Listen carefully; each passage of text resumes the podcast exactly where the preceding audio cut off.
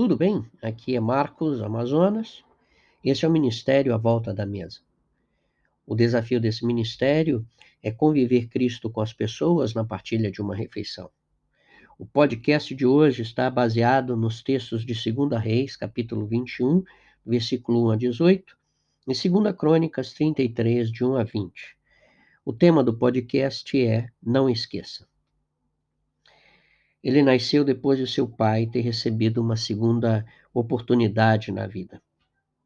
Seu pai adoeceu e Deus lhe prometeu mais 15 anos de vida. O tempo de convivência com seu pai foi curto, pois o pai faleceu quando ele tinha apenas 12 anos e se viu obrigado a assumir o trono de Judá. Seu pai era o rei Ezequias e deu-lhe o nome ao filho de Manassés, que significa fazendo esquecer. E o nome talvez tenha sido por causa da doença que Deus libertou. E assim, quando o filho nasceu, Ezequias deu-lhe o nome de Manassés para esquecer do momento trágico que vivera antes. Ezequias morreu, Manassés herdou o trono e começou a governar.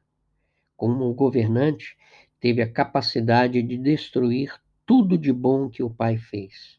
Ele foi um rei sincrético e voltado para todo tipo de religiosidade, e foi tão intenso em suas práticas que chegou a oferecer seus próprios filhos aos deuses. Aqui uma primeira lição para nós. Nem sempre os filhos seguirão os conselhos, seguirão a educação dada pelos pais. Manassés não se preocupava com o povo. Foi um rei cruel, sanguinário e derramou muito sangue inocente, ao ponto do texto bíblico afirmar que encheu Jerusalém de um ao outro extremo de sangue. Esse líder cruel que fez o povo se afastar de Deus também foi responsável pelo cativeiro do povo. Líderes ruins destroem uma nação. Maus líderes têm a capacidade de desviar todo um povo do caminho correto. Essa aqui fica uma outra realidade para nós, é que possamos avaliar bem quem queremos na nossa liderança. O texto bíblico diz que Deus interveio e por causa dos pecados de Manassés, Deus enviou o exército da Síria e ele foi levado cativo, e lá no cativeiro ele se voltou para Deus. Foi aí que ele lembrou-se de Deus e orou ao Senhor, e o Senhor o ouviu, ele foi favorável, perdoou-lhe, e por isso ele regressou para Jerusalém e teve uma postura diferenciada e conclamou o povo a adorar o Senhor. É fantástico isso.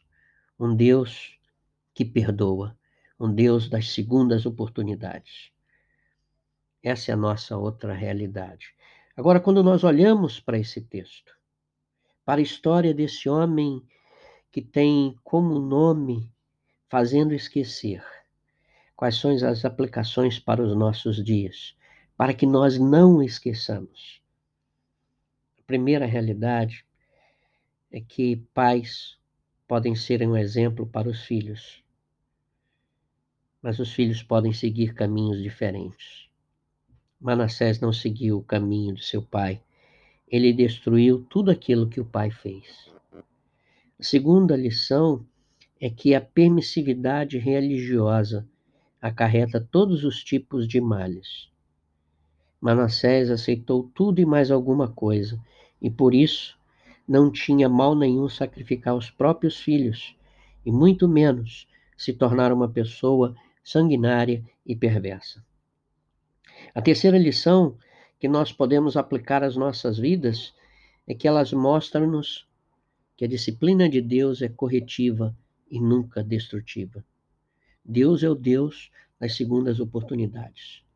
Deus não, desiste, não deseja a destruição de ninguém. Ele corrige-nos para que possamos nos voltar para Ele. Lembre-se que há um Deus de amor, que é misericordioso e perdoador. E por último, é importante afirmar que não importa como se começa, mas sim como se termina.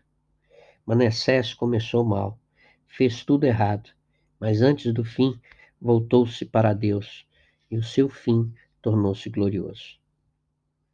Lembre-se, não importa como você começou, o importante é como você vai terminar. Termine fazendo a coisa certa com Deus. Eu sou Marcos Amazonas. Este é o Ministério à Volta da Mesa.